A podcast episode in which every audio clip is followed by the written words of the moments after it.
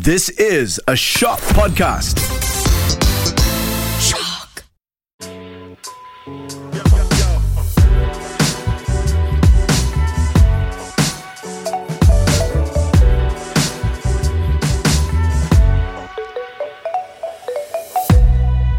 Happy New Year, gladiators and suits. This is Jonathan, Hi, Happy New Year, everyone. This is Jed. and you're listening to From Grit to Great podcast. Yay! Happy 2022. Whew, it's gonna be a new year again. Hoping that this one's going to be a better ah, one. Yes. Are you grateful despite what happened of course. I mean, despite all the terrible things that has happened over the last year, year? And the last two years. last two years, yeah.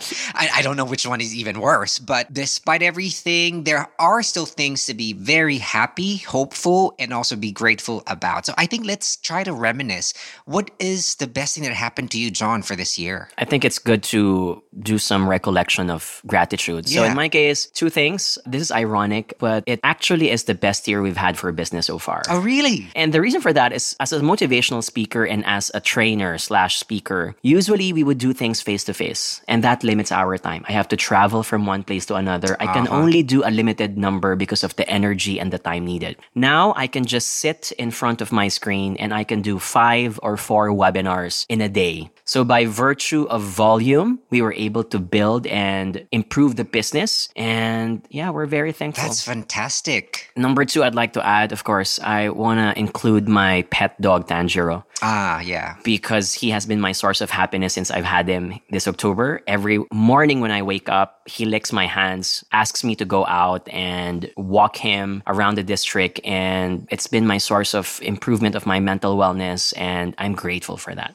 How about you? Perfect. Um, two things that are best things that happened to me in this year. One is that my company has started. We are still growing in terms of our collection, our products, our production. Uh, happy for your furniture business, Thank Jed. you. So yeah, we are still working on that and I'm happy that it started and people are getting to know more about us. The second thing is that I have gotten to know a lot more people in just a span of 1 year. Mm. More than, you know, probably in the last 5 years. Those are the perks of being an entrepreneur. you Yes, really get to meet yes. someone new every day. and you know your clientele's ex-clients become your friends and probably possibly become your business partners in the future i am super grateful and i think those are the best things that have happened to me for Mm. and this let's year let's also not forget be thankful for health. Be Oh, yes. thankful for the family. Be thankful that we are alive and being able to do something yeah that has purpose when you wake up in the morning. yeah that's true All right. So, Jed, today we are going to talk about something that I am thankful for, and that is the gift of communication. Because I think business will only thrive regardless of how smart or intelligent you are. If you don't know how to communicate your ideas, you will not be able to succeed. And I'm very grateful because I think that is something that I'm good at. And in return for being thankful, it's something that I always advocate. If you catch me on social media, this is something that I post mostly about how to speak confidently at work, how to manage your choice of words, how to improve your pitch. And we also do a lot of public webinars, whether for clients or for anyone who's watching us on Facebook Live. so i guess john you're the perfect person to be asked about all the questions about public speaking how to be confident Thank you for catching my hints, Jed, what we're going to be talking about today. Well, look, I think I am a very confident public speaker. As You well. are. But this is your job. In terms of your profession, you are the man to be asked all these questions. And so in this podcast, we are going to share tips on how to speak confidently at work. All right, let's go to tip number one. This tip, I'm going to start with something that has nothing to do with your intelligence, nothing to do with your ability to understand things easily. It has something to do with theatrics. And that is for you to sound confident, you have to modulate your voice. Do you get what I mean when I say modulation, Jed? Does that mean you have to speak like Morgan Freeman Ah. or those National Geographic hosts? You're on the right track. And when I say uh-huh. modulation, it means that you have to lower your voice. Mm-hmm. Because when we look at research, we vote for politicians around the world with low, deep voice. Of course, I'm exaggerating now, but with low, deep voice. You get what I mean? So, another example Walt Disney films. Jed, what's your favorite? Oh, that's easy. The Lion King. Okay, my favorite as well. So you're familiar with Mufasa? Yep, of And who's the other antagonist? Uh, Scar, right? So look at their voices because they have to sound that they are commanding and authoritative. They have low, deep voices. Can you imagine Mufasa or Scar with a high pitched voice like, hello everyone, good morning, my name. Uh, Sorry, I'm sounding like I'm talking to my dog. That's how I talk to Yeah. But that deep, booming, modulated voice gives you that command. Which reminds me, at the opposite side of the spectrum, you see that people who have high pitched voices, especially males, get actually made fun of. Agree. And it's unfair because you're perceived to be less masculine Yeah. for it as well. So, the perfect person I have in mind as an example is David Beckham. Mm, you know, there's I'm a a- big fan of David Beckham, by yeah, the way. Me too, me too. There are a lot of tweets and nasty memes about him saying that he's just good to look at, but when you listen to him, you just don't want to any longer. Mm, because he has this high pitched voice. Yeah. Right. So that's true. When you happen to have a high pitched voice, you don't seem to be authoritative and commanding. But I also want to remind you, Jed, just because modulated voice is the preferred type of voice, it doesn't mean that there are no benefits to having a high pitched voice. I'm sure, I'm sure. Right. So, for example, in the food and beverage industry, it's better to have a high pitched voice. Like if I were a waiter and I were to ask you, Jed, would you like to eat in al fresco or would you like to eat inside? Is that a high pitched or low pitched It's voice? definitely the high pitched voice, and it sounds very cheerful, energetic. That's right. Because if you want to sound pleasant, mm. accommodating, you rather use a high pitched voice. Yep. So here's another practical tip. You want to be taken seriously in a phone call with a customer service representative. Let's say you're calling a hotline from Air Asia. You need your refund, or someone got your food order from Food Panda or Grab wrong. You know what's the best way to get more attention? Lower your voice.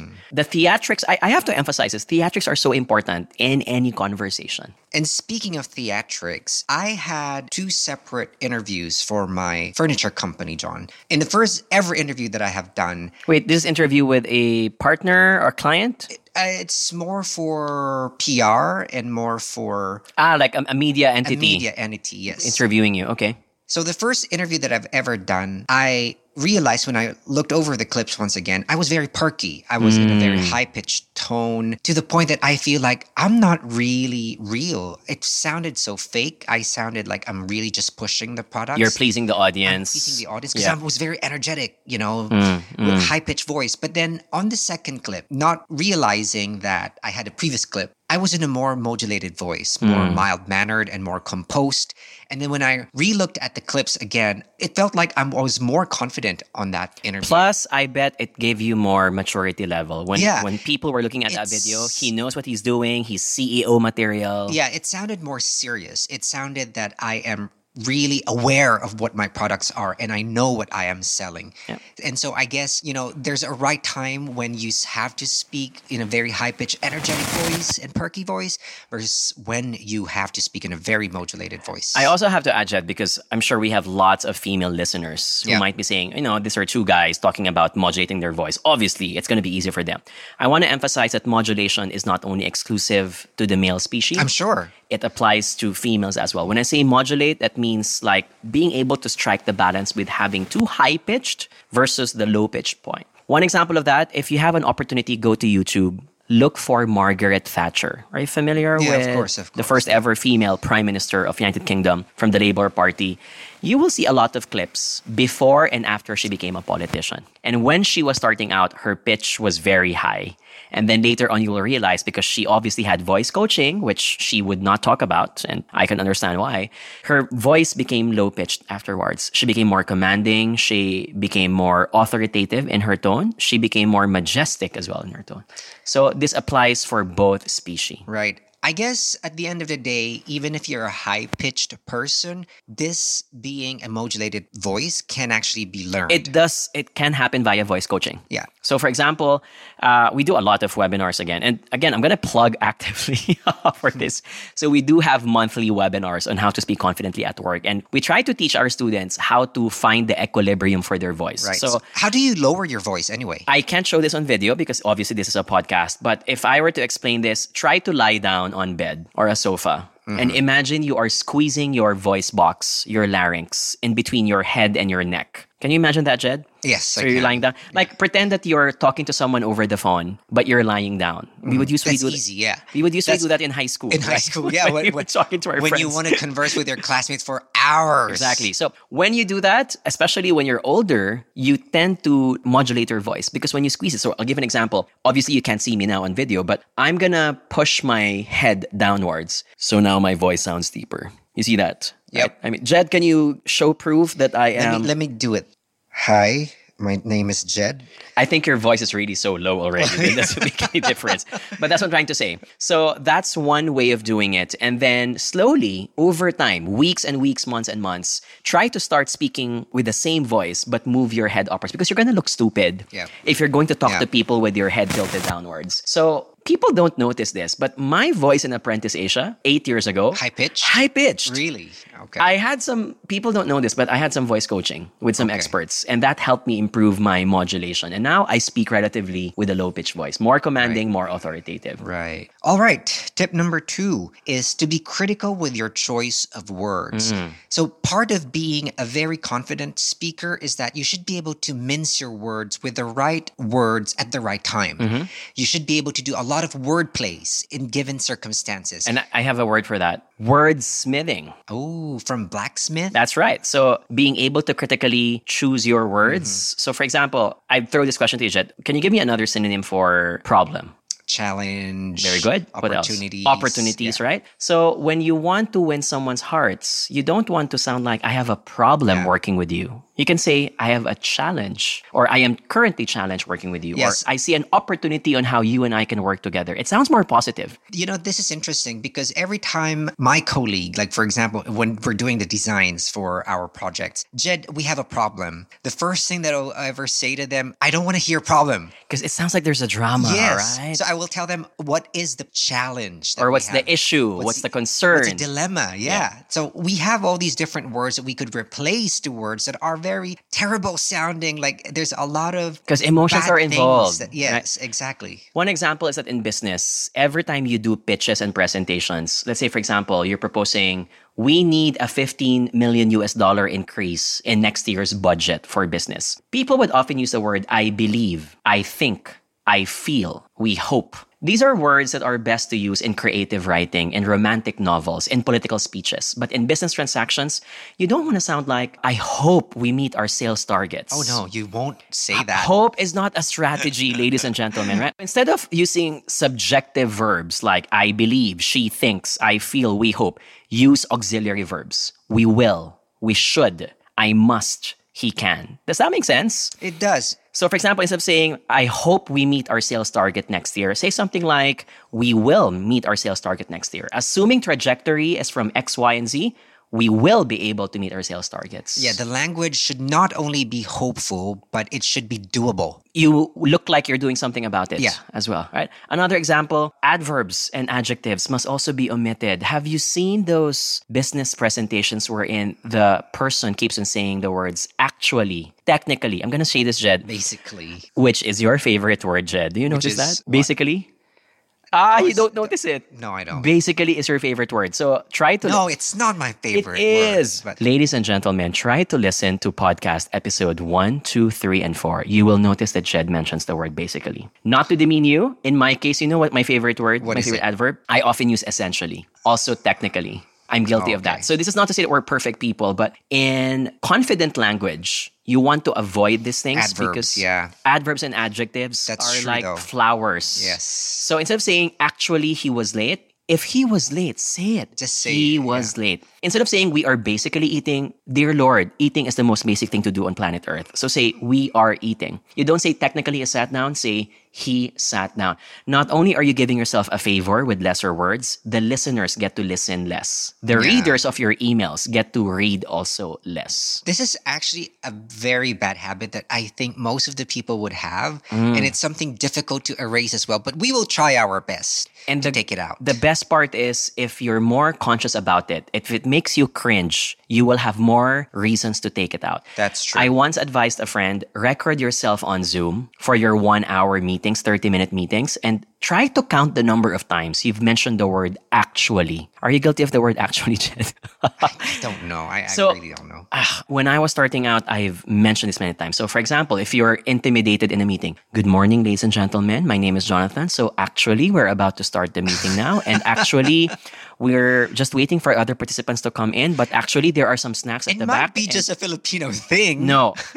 so, hear me out. I forgot the year this was published, but Harvard Business Review Oh, had this really? Article that says one of the most overused and abused adverbs is actually. Actually. And in fact, in many situations across cultures, when you use the word actually too many times, it lowers your credibility by 20 to 30% in front of investors. Right. So limit it. If you read CNN news articles, do you notice there are no adverbs and adjectives? You don't Yeah, say yeah. the criminal went to the room. You do not say the criminal apparently went to the room. The criminal seemingly went to the room. You just say it as is. Third Jed, fillers and crutch phrases. We also have to take that out. So, for example, may I respectfully request, in my humble opinion, or to be fair, in all honesty, to be honest. I hate it when someone says that because if you're telling me to be honest, you're implying that you were not honest yesterday. You're implying that you were not honest in our last conversation. Take it mm-hmm. out. Even if you delete it, the sentence will still stand That's true, though. it Yeah. makes you more confident as well. So instead of saying, in my humble opinion, say it as it is. Hi, team, may I recommend? There's no such thing as humble opinion. You're paid to give opinions. That's what you're hired for as an employee. Yeah. I think at the end of the day, it's all about keeping it simple. Which Like, is, taking out all the unnecessary flowery words that you can. and this is cliche, but there is an acronym for it. KISS. That's Yeah. right. Keep it. Simple, stupid. Oh, there's this, uh, that's, that's, the S yeah, part. that's the S ah, part, yeah. I thought KISS was like, keep it simple. Okay. Uh, something new to learn today. Third, last but not the least, tip number three manage your posture. Now, there doesn't seem to be a direct correlation between how your body and your posture looks like versus how confident you are, but there is. I want to ask you, Jed, what do you think is the one thing that theater actors, singers, and motivational speakers like me avoid when we're about to go on stage? Tough question. Um, Could be a ritual, could be, you know, something that we oh, avoid. there's so many things, but I don't know. What What is it? so we avoid sitting down. Ah, really? And try to make a guess why. I guess you need to be perked up Perked up, that's one. and you need to be High energy. That's right. Very good. Because when you're sitting down, you're actually contracting and compressing your body. And in some levels, it lowers your testosterone, which, by the way, is visible. It's present for both males and females.